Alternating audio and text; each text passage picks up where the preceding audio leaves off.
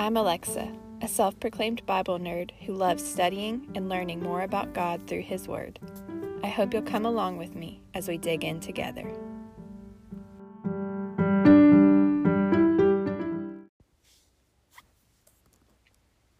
Welcome to the Week 1 teaching for the Wise Worship Study. If you have not yet completed all five days of Week 1's lesson, please do that before listening to this teaching. If you have already finished the week's lesson, this teaching will hopefully help answer some of the questions that came up for you as you were reading and studying this week. Any other questions can be discussed during your small group time. The book of Proverbs is all about wisdom and knowledge. The first verse serves as a sort of title and gives some background information for the author of the book. You dug deeper into this background on day one, and hopefully you keep that context in mind as we continue to study this book. The book states its purpose in verse 2 of the first chapter to know wisdom and instruction, to understand words of insight.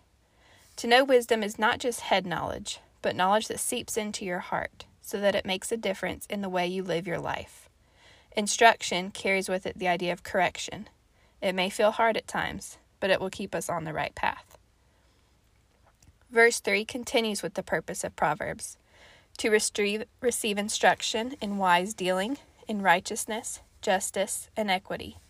Here we see three attributes of God righteousness, justice, and equity. Hopefully, by now you have learned that God is the source of all wisdom, so it makes sense that Proverbs would teach us about qualities that God possesses. The beginning of verse 4 gives another attribute of God that we can learn in the Proverbs. Prudence is a form of wisdom that leans more towards discernment. God has ultimate discernment, and He enables us to discern good from wickedness in all its forms. While verse 1 told us the author, verses 4 through 5 give us the audience for this book the simple and the wise. In day one's lesson, you learned what type of people fit into these two categories. The simple obviously need to increase in learning, but this is applied to the wise as well. Teachability and humility are two keys to Proverbs. You have never learned enough. There is always more wisdom to be found if you are willing to search for it. Which brings us to the question where or how do we search for wisdom?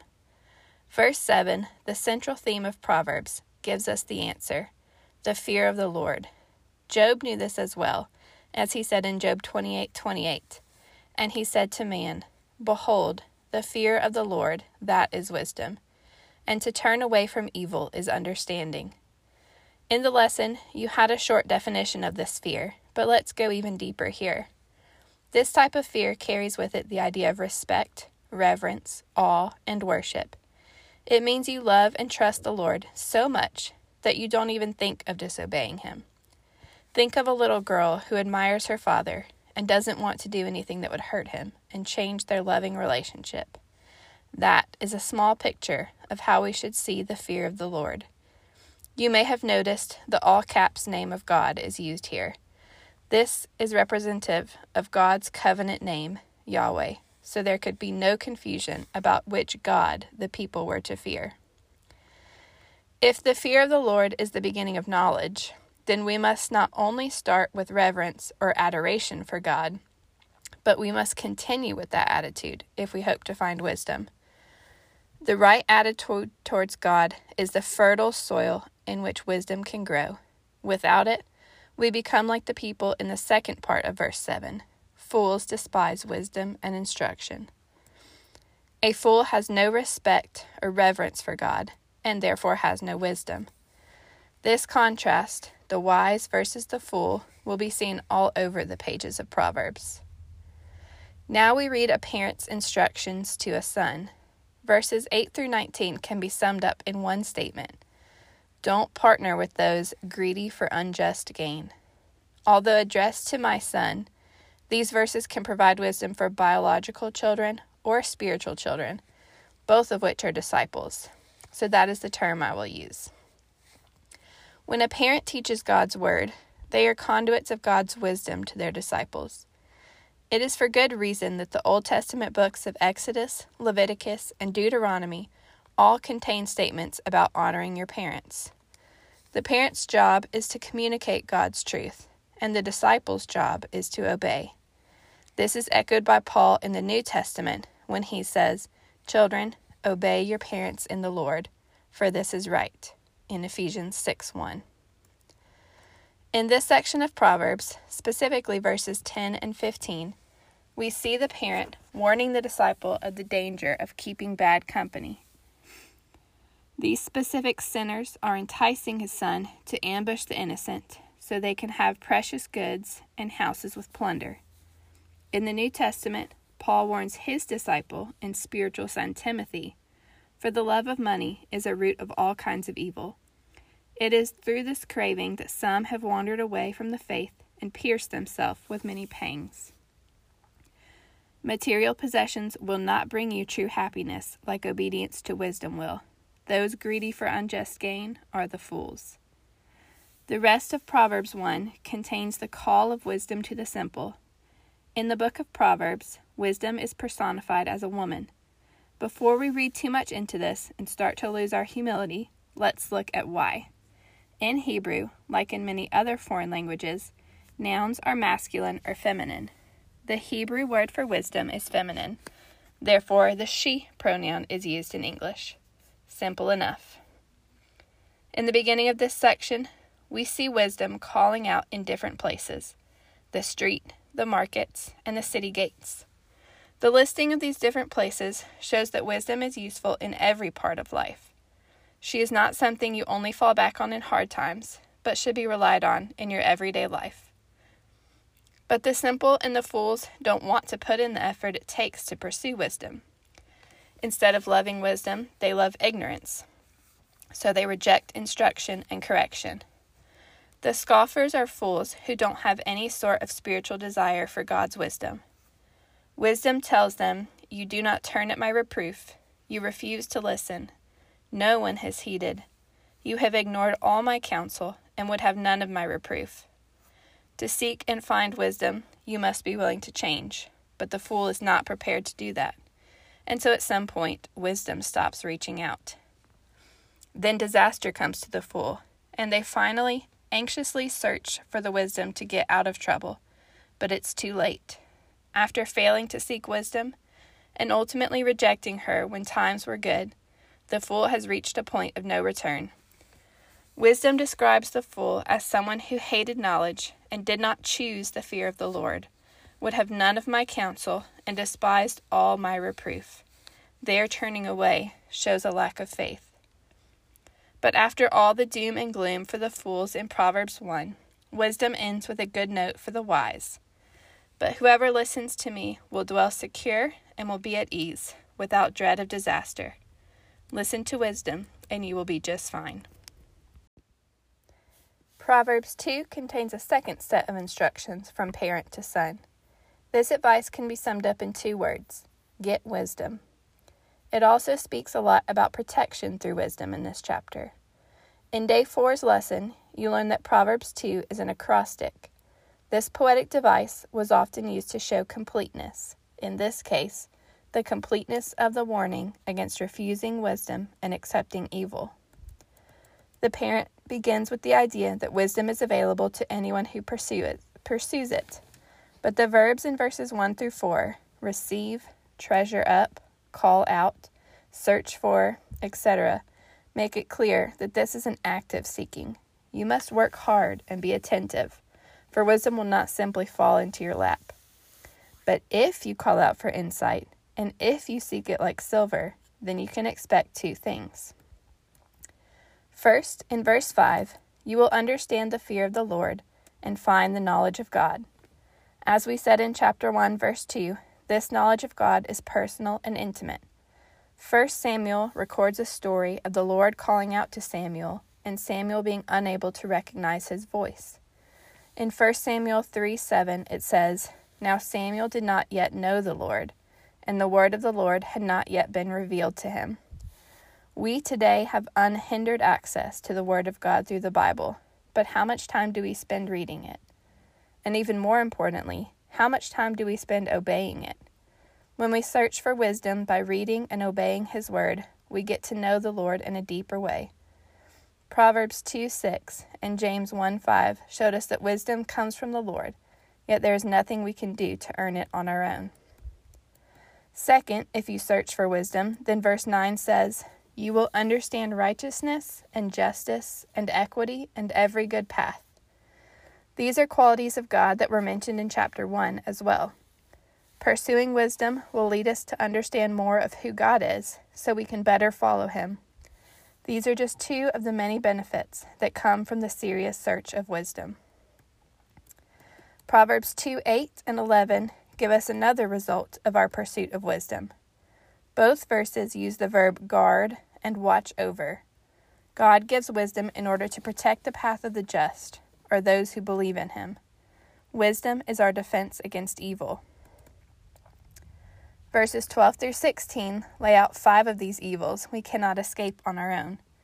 The Proverbs tell us that wisdom will rescue us from men of perverted speech, those who forsake the path of uprightness, those who rejoice in doing evil, men whose oaths are crooked, and the forbidden woman.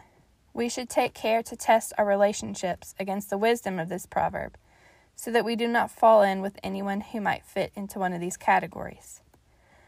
Wisdom will also help us, as women, not become like the forbidden woman from verses 16 through 19. God's word takes a firm stance against adultery and coveting another's spouse, and we should take care to remain faithful to our husbands, for those who are married, or else the proverb warns that we will see destruction and we will bring others down with us. Finally, we see the results of following or not following wisdom. Again, I want to emphasize that seeking and following wisdom implies obedience. For the upright and those with integrity, i.e., the wise, the result will be dwelling in safety and enjoying God's blessing. For the wicked and treacherous, i.e., the fools, the result will be restless wandering. Keeping in mind still that Proverbs offers general principles the blessings of God for the wise may not always look like we expect them to. We must remember, and I will mention over and over again, that in Proverbs, character is largely related to consequence, but these are in no way promises. Still, we should make every effort to walk in the way of the good and keep the paths of the righteous. Proverbs 3 begins with the parent's third set of instructions in verses 1 through 12 which can be summed up as fear the Lord. In verse 1, the instruction is Do not forget my teaching, but let your heart keep my commandments. The parent begins with a call to obedience that focuses on the heart. The heart is the essential core of a person. It was believed to be the part of the body that controlled thoughts, words, and actions. So often, the heart is the first to wander, but it is also the first to return. If the disciple internalizes wisdom to their core, the rewards, generally, are years of life and peace. The second instruction is in verse 3 Let not steadfast love and faithfulness forsake you. Bind them around your neck, write them on the tablet of your heart. In the lesson, you read Exodus 34 6 and saw that these are two of the attributes God uses to describe himself. And if God is wisdom, then steadfast love and faithfulness are characteristics of wisdom as well. Binding them around the neck and writing them on the heart means adopting the qualities of wisdom in a way that produces character, and this will, generally, lead to favor and good success, i.e., the grace of God. The third and most often quoted instruction is in verses 5 and 6. Trust in the Lord with all your heart, and do not lean on your own understanding. In all your ways acknowledge him. Fearing the Lord and trusting the Lord are connected. If you fear the Lord, your trust of Him will be your first priority. The phrase with all your heart implies a complete reliance that goes deeper than just an intellectual belief. When we lean on our own understanding, we try to live independently from God. This is sin. We cannot rely on our own perceptions of what is right. We acknowledge Him by making Him a part of our everyday lives. When you do this, He will generally make straight your paths.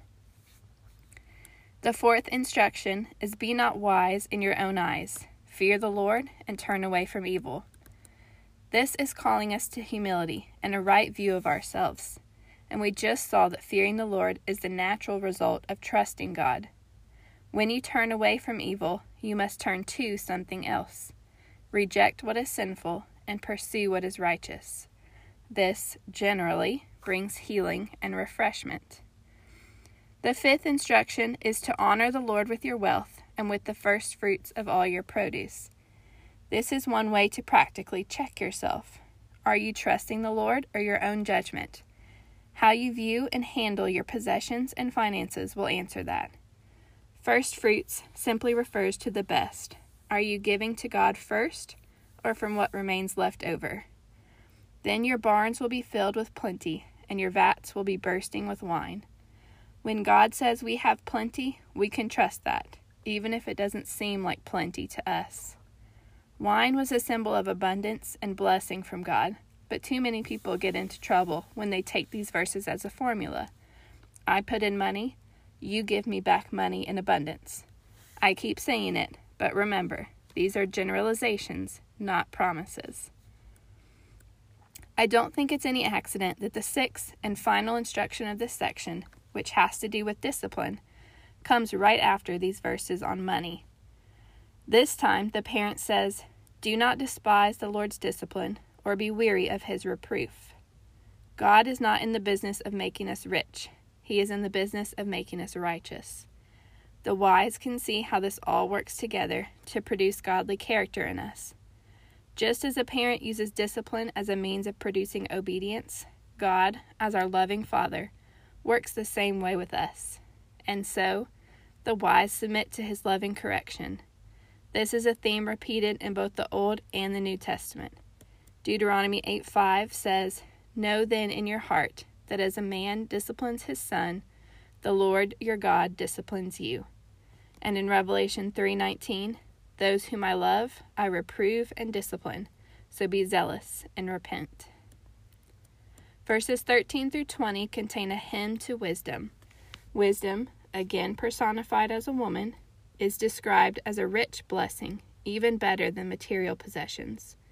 She is not restrictive and burdensome, but leads us into wholeness and well being. She is compared to the tree of life, which is first mentioned in the Garden of Eden in Genesis 2 9 and is talked about in Revelation as being in the New Jerusalem. The tree of life provided eternal life to any who ate of it. Again, because God is all wisdom, and the search for wisdom leads us to God, wisdom will also bring us to eternal life. The last two verses of the hymn, verses 19 through 20, tell us how God used wisdom in creating the world if wisdom was needed to create, we can be sure that wisdom is needed to live successfully in the world. The fourth set of parental instructions close out this chapter of Proverbs and can be summarized by the phrase, Walk securely in wisdom. A wise person will avoid many difficulties that a foolish person will fall into. However, we must remember that we live in a fallen world that is wrought with difficulty. Walking in wisdom is not a promise that we will never experience difficulty, for problems arise for many reasons other than personal folly. But generally, we can see how wisdom helps us escape many snares that a fool will get caught in. And as verse 24 says, the wise are able to sleep peacefully because they trust in the Lord for their protection. For the Lord will be your confidence and will keep your foot from being caught. Leviticus 19:18 contains the command, "You shall love your neighbor as yourself." And the parent in this proverb shares five instructions for living this out practically. First, in verse 27, do not withhold good from those to whom it is due, when it is in your power to do it. For the wise person who fears the Lord, kindness is not an option, but a requirement. In the New Testament, Paul echoes the sentiment in Galatians 6:10. So then, as we have opportunity, let us do good to everyone, and especially to those who are of the household of faith. Second, in verse 28, do not say to your neighbor, Go and come again, tomorrow I will give it, when you have it with you. Kindness is to be done, but not at our convenience, or when we think we can fit it into our schedule. When the need arises, that is the time to meet it, immediately. Third, verse 30 do not plan evil against your neighbor who dwells trustingly beside you. When inevitably we are wronged by someone who is our neighbor, we should respond with forgiveness, not vengeance. Fourth, in verse 30, do not contend with a man for no reason when he has done you no harm. A wise believer is slow to enter into a fight. As Paul says in Romans 12:18, if possible, as far as it depends on you, live peaceably with all. Finally, in verse 31, do not envy a man of violence, and do not choose any of his ways. Acting like the foolish people of the world does not honor God. The wise desires to live set apart life that brings glory to God. The end of this chapter makes clear what we have seen many times wisdom and humility go hand in hand. Verse 34 is quoted in the New Testament by both Paul and Peter in James 4 6 and 1 Peter 5 5. The fools are met with God's scorn and opposition, but the humble receive his grace and favor. The wise inherit honor, but fools get disgrace. What have you learned so far about wise worship? If wisdom begins with loving and respecting God, how is this changing the way you live? Let what you have learned about God in these first three chapters of Proverbs change you to your core, so that everything flows out from your heart can be done in worship of God.